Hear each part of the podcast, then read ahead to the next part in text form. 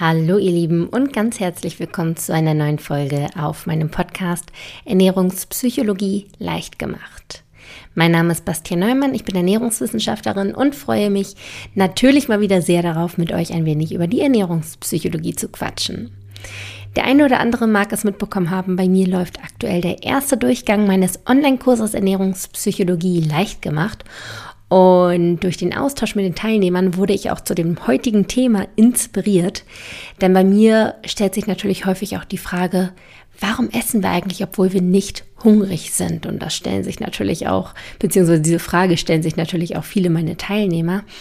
Und die Antwort ist super individuell. Da muss man echt ähm, richtig individuell vorgehen und das eigene Leben hinterfragen, die eigene Situation, was hat man erlebt und so weiter. Und da kommt man zu vielen, vielen Antworten und einigen Schlüsselmomenten. Und bei einer Teilnehmerin kam es zu genau diesem Schlüsselmoment. Und ich muss sagen, dass ich mich mit der Antwort oder der Erkenntnis dahinter sehr gut identifizieren konnte. Und ich glaube, dass diese Erkenntnis auch dem einen oder anderen von euch da draußen ähm, helfen könnte oder bekannt vorkommt. Und deswegen habe ich ähm, auch mit der Teilnehmerin gesprochen und gefragt, ob das in Ordnung wäre, wenn ich das hier ähm, veröffentliche bzw. darüber spreche. Und sie war hellauf begeistert und meinte absolut, das sollen mehr Leute wissen. Und genau deswegen möchte ich damit oder darüber heute mit euch sprechen. Und zwar wird es in die Richtung gehen, ähm, ein selbstbestimmtes Leben führen, beziehungsweise ein fremdbestimmtes Leben führen und was das für Einflüsse auf unser Ernährungsverhalten hat. Damit starten wir gleich und darauf freue ich mich auch sehr. Zunächst möchte ich euch aber gerne nochmal den Kooperationspartner der heutigen Folge vorstellen. Und zwar handelt es sich dabei um Blinkist. Für alle, die Blinkist noch nicht kennen, dabei handelt es sich um eine App, in der du Zusammenfassungen von über 3000 Sachbüchern findest. Das heißt, der Service ist, dass Blinkist dir die Kernaussagen von über 3000 Sachbüchern zusammenfasst und du somit die Chance hast, den Inhalt eines ganzen Sachbuches in nur 15 Minuten zu greifen, entweder indem du es dir durchliest oder anhörst. Die Chance gibt es auch, dass man es quasi wie ein Podcast hören kann, in der U-Bahn auf dem Weg zur Arbeit, beim Kochen oder wann auch immer du Podcasts hörst. Und ich würde dir gerne auch eine kleine Empfehlung direkt mitgeben von einem Buch, das du auch bei Blinkist findest.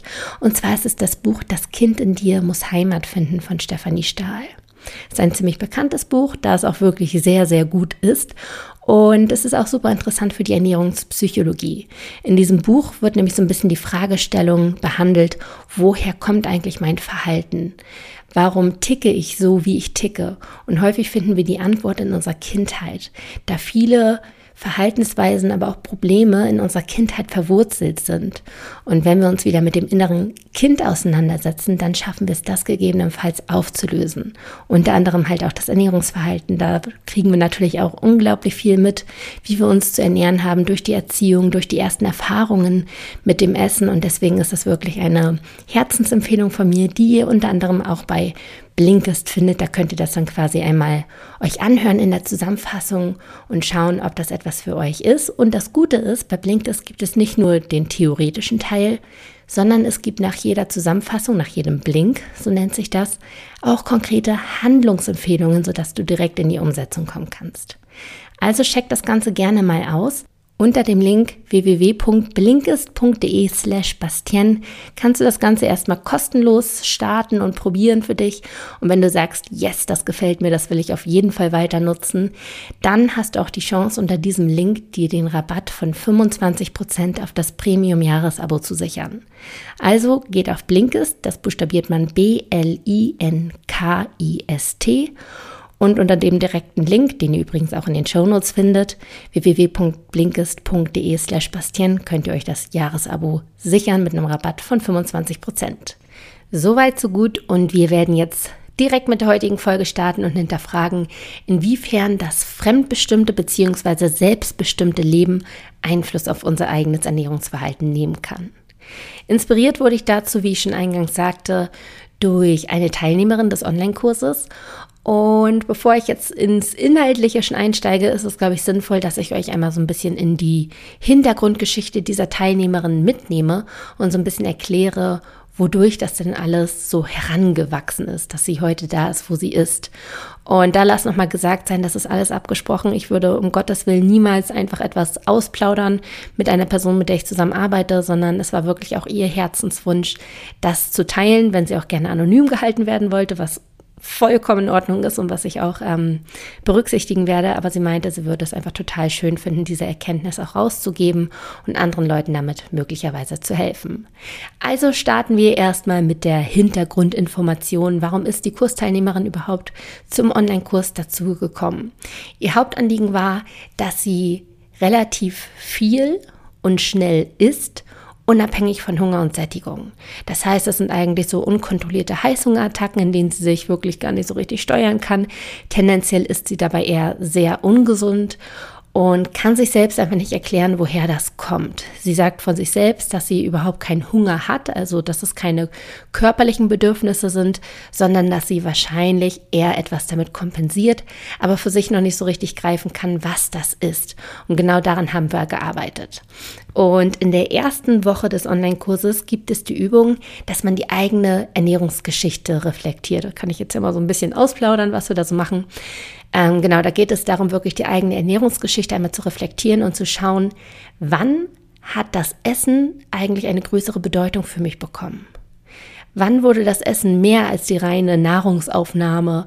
Wann habe ich mit dem Essen vielleicht angefangen, etwas zu bezwecken? Wann habe ich auch erstmals wirklich bewusst ins Ernährungsverhalten eingegriffen und so weiter? Und anhand dieser Übung kamen wir zu, zu einigen Kenntnissen, beziehungsweise haben da so ein, zwei Muster erkannt. Und daraufhin haben wir rückschließ, rückschließend so ein bisschen herleiten können, wo das hin, herkam. Und das möchte ich jetzt gerne mit euch so ein bisschen teilen. Und zwar kommt die Teilnehmerin aus einem ziemlich strengen Elternhaushalt. Das heißt, sie hatte wirklich immer sehr viele Regeln und Vorgaben. Auch bei der Freizeitgestaltung war sie sehr eingeschränkt, war immer im Freundeskreis die, die am wenigsten durfte. Und in der Pubertät hat sich das aber so ein bisschen gelockert, dadurch, dass sie dann einfach länger Schule hatte und die ja, der Alltagsrhythmus mit den Eltern nicht mehr so hundertprozentig überlappt ist, sag ich mal. Ähm, ja, hat sie automatisch ein bisschen mehr Freiheiten bekommen, musste manchmal auch selbst für sich kochen, selbst für die, ähm, ja, die Lebensmittel besorgen.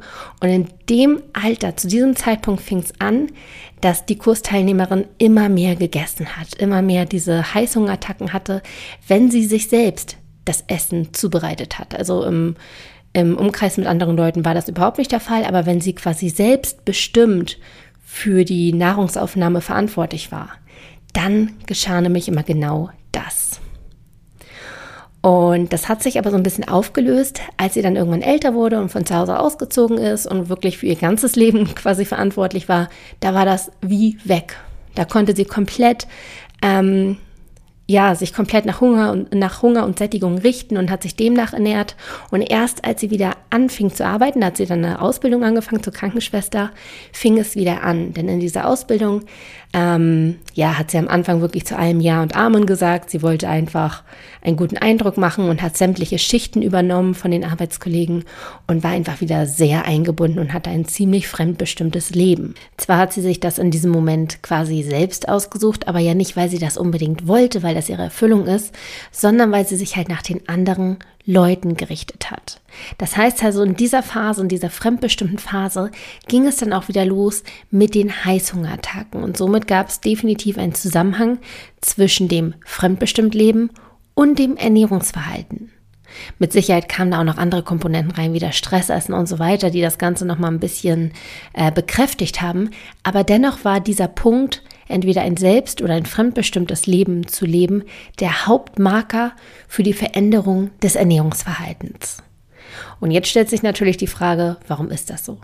Warum führt denn gerade dieses fremdbestimmte Leben bei einigen Leuten offensichtlich, und dazu zähle ich mich übrigens auch, zu einem veränderten Ernährungsverhalten in der Hinsicht, dass man beim Essen so ein bisschen ähm, ja die Zügel verliert, so ein bisschen ins Unkontrollierte gerät? Woher kommt das?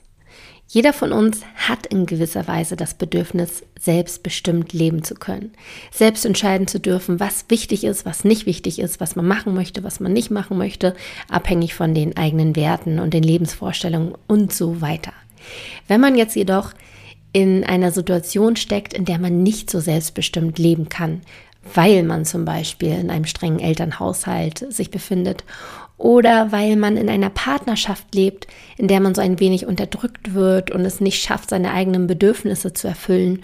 Oder, um jetzt auch nochmal was Schönes zu nennen, ähm, man ist vielleicht gerade Mutter geworden und hat es noch nicht so ganz raus, ähm, mal wieder was für sich zu tun. Ne? Dass man immer für die Kinder da ist und für die Kinder alles gibt und sich selbst dabei aber total vernachlässigt und sich wirklich nur noch nach, den, ja, nach dem Rhythmus des Kindes richtet sozusagen und dadurch auch ein fremdbestimmtes Leben in gewisser Weise führt. Klar hat man sich dazu entschieden, das Kind vielleicht zu kriegen. Das heißt, es war schon eine selbstbestimmte Entscheidung.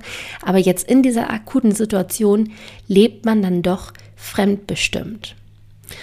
Und wie ich schon sagte, jeder hat aber ein bestimmtes Bedürfnis nach einem selbstbestimmten Leben, einige mehr, andere weniger.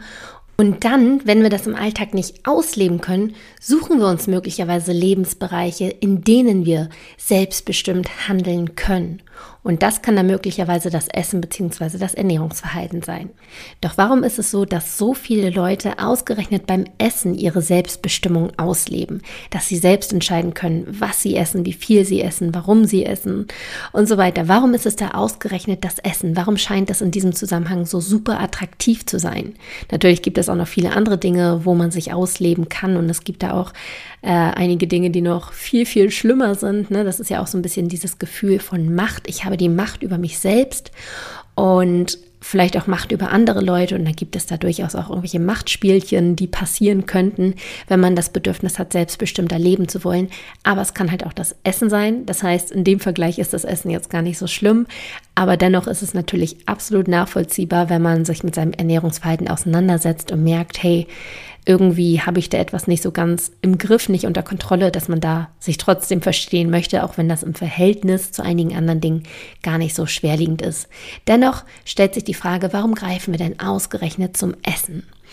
Und das Essen liegt einfach so nahe, weil es einfach etwas ist, was sehr schnell geht. Wenn wir jetzt bei dem Beispiel bleiben, der jungen Mutter, die vielleicht ja sich so ein bisschen in zweite Reihe stellt und das Kind ist jetzt die Priorität und ich richte mich nach dem Kind, dann muss dieser Lebensbereich, in dem man selbstbestimmt dann doch mal leben kann, natürlich irgendwie in den Alltag passen. Das heißt, wenn das Kind mal schläft, dann hat man schnell mal eine halbe Stunde Zeit, sich selbst zu verwirklichen.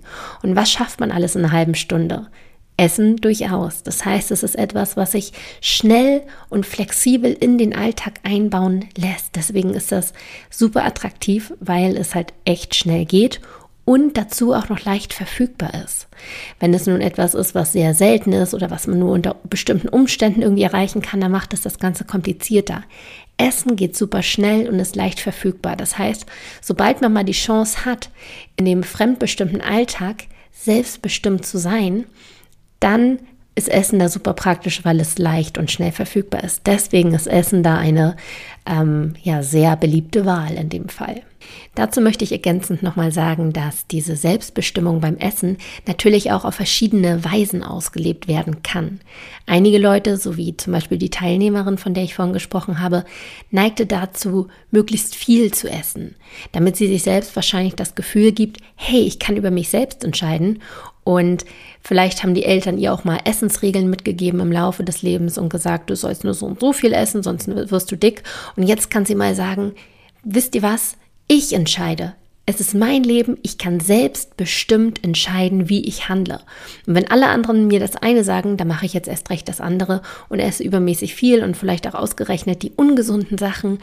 Aber, und das möchte ich ergänzend dazu nochmal sagen, es kann natürlich auch in die andere Richtung gehen, dass man sagt, hey, ich möchte einen Teil in meinem Leben wirklich bestimmen und voll steuern und dass man da wirklich in so ein unglaublich kontrolliertes Ernährungsverhalten gerät, dass man sich selbst beweisen kann, ich kann auch etwas ähm, kontrollieren, ich habe auch die Macht dafür, dazu äh, mir selbst Regeln zu setzen. Also es kann auf verschiedene Weisen durchaus ausgelebt werden, aber es ist immer dieses Gefühl, dass man ähm, weit weg davon ist, mit seinem Körper zusammenzuarbeiten, sich nach Hunger und Sättigung zu richten, sondern man hat da wirklich ähm, ja wie so einen Impuls in sich, der einen dazu bringt, in eine bestimmte Art und Weise das Ernährungsverhalten auszuleben. Häufig so ist meine Wahrnehmung, ist es dann tatsächlich aber eher dieses unkontrollierte Essen, Heißhungerattacken, möglichst viel essen, auch ja, so ein bisschen diesen Drang haben, unbewusst, ungesund essen zu wollen. Ähm, das ist das, was dann doch häufiger durchgeführt wird. Und ja, vielleicht kann der eine oder andere sich damit jetzt auch schon identifizieren. Ich kann es definitiv auch. Mir ergeht das manchmal auch so, beziehungsweise mir erging es oftmals auch so, dass ich dann mal Lebensphasen hatten, hatte, in denen ich fremdbestimmter gelebt habe als in anderen Phasen.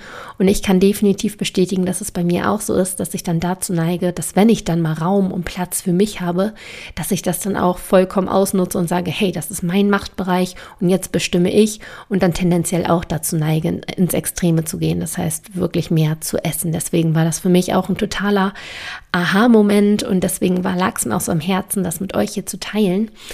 Jetzt stellt sich natürlich die Frage, wenn man sich nun angesprochen fühlt und merkt, hey, mir geht es auch so.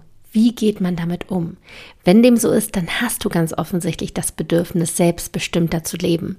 Dann lebst du momentan eventuell ein nicht ganz so selbstbestimmtes beziehungsweise ein fremdbestimmtes Leben, was ja auch nie ähm, möglicherweise nie gewollt war, sondern man hat sich dann hin entwickelt. Man hat das vielleicht nie aktiv hinterfragt, hat sich dann so ein bisschen durch die äußeren Umstände leiten lassen und ist jetzt heute dort angekommen, wo man ist und kompensiert dieses fremdbestimmte Leben möglicherweise mit dem Essen, weil man da das Gefühl hat, endlich mal selbstbestimmt zu können, eine gewisse Macht über sich selbst zu haben und das demnach dort auszuleben. Wenn du da aber ein Ende setzen möchtest, da muss man natürlich dort auch an die Wurzel des Ganzen gehen. Das heißt, man muss schauen, wie könnte man möglicherweise auch in anderen Lebensbereichen, abseits vom Essen, selbstbestimmter leben? Und da müsste man natürlich einiges hinterfragen. Wenn man jetzt tatsächlich eine Mutter ist, die sehr eingespannt ist, dann müsste man da schauen, gibt es Möglichkeiten, dass man sich vielleicht einen Nachmittag die Woche Zeit nimmt. Es muss ja auch nicht gleich von 0 auf 100 sein, sondern es kann ja auch wirklich ähm, ja, zwei Stunden am Donnerstagnachmittag sein, wo man wirklich mal sich selbst ein wenig verwirklichen kann, wo man wirklich mal selbstbestimmt Dinge entscheiden kann und tun kann und sich dann somit Stück für Stück irgendwo nach vorne arbeiten, dass man, wenn man die Erkenntnis hat, fremdbestimmt zu leben, dass man sich langsam, Step by Step, die Selbstbestimmung zurückholt. Und wenn das tatsächlich der Auslöser dafür war, dass das Ernährungsverhalten in die eine oder andere Richtung sich entwickelt hat, dann wird es sich dadurch auch wieder bessern, weil man dann nicht mehr dieses starke Bedürfnis hat, beim Essen total zu eskalieren und ähm, ja die Macht auszuspielen, weil man das durchaus auch in anderen Lebensbereichen nun tun kann. Deswegen große Empfehlung, hinterfrage einfach mal, ob du möglicherweise auch davon betroffen bist und wenn dem so ist, dann versuche nach und nach selbstbestimmter zu leben. Ich hoffe, dass dir dieser kleine Impuls heute helfen konnte und äh, bedanke mich auf diesem Wege nochmal ganz, ganz herzlich bei der Teilnehmerin des Online-Kurses ähm, für die Offenheit und für das grüne Licht, dass ich das hier auch teilen kann und möglicherweise andere Leute dadurch auch ähm, ja, sich geholfen fühlen. Das ist etwas sehr Schönes und dafür bin ich sehr dankbar. Und ja, das war es soweit von mir. Was ich aber noch sagen wollte, ist, es ist jetzt der erste Durchgang des Online-Kurses und es wird wahrscheinlich Anfang 2020 den nächsten Durchlauf geben. Und wenn du dabei sein willst, dann kannst du dich schon mal ganz unverbindlich auf die Warteliste setzen unter www.bastien-neumann.de slash Kurs. Den direkten Link findest du auch noch in den Show Notes. Also wenn es für dich interessant klingt, dann trag dich da gerne unverbindlich auf die Warteliste ein und du bekommst alle Infos, wann und wie es losgeht, zuerst. In diesem Sinne wünsche ich euch eine wunderschöne Woche. Wenn euch der Podcast gefällt, freue ich mich natürlich riesig, wenn ihr mir eine Bewertung da lasst und den Podcast auch abonniert, sodass ihr keine zukünftigen Folgen mehr verpasst. Und ja, das war's soweit von mir. Macht's gut, bis zum nächsten Mal.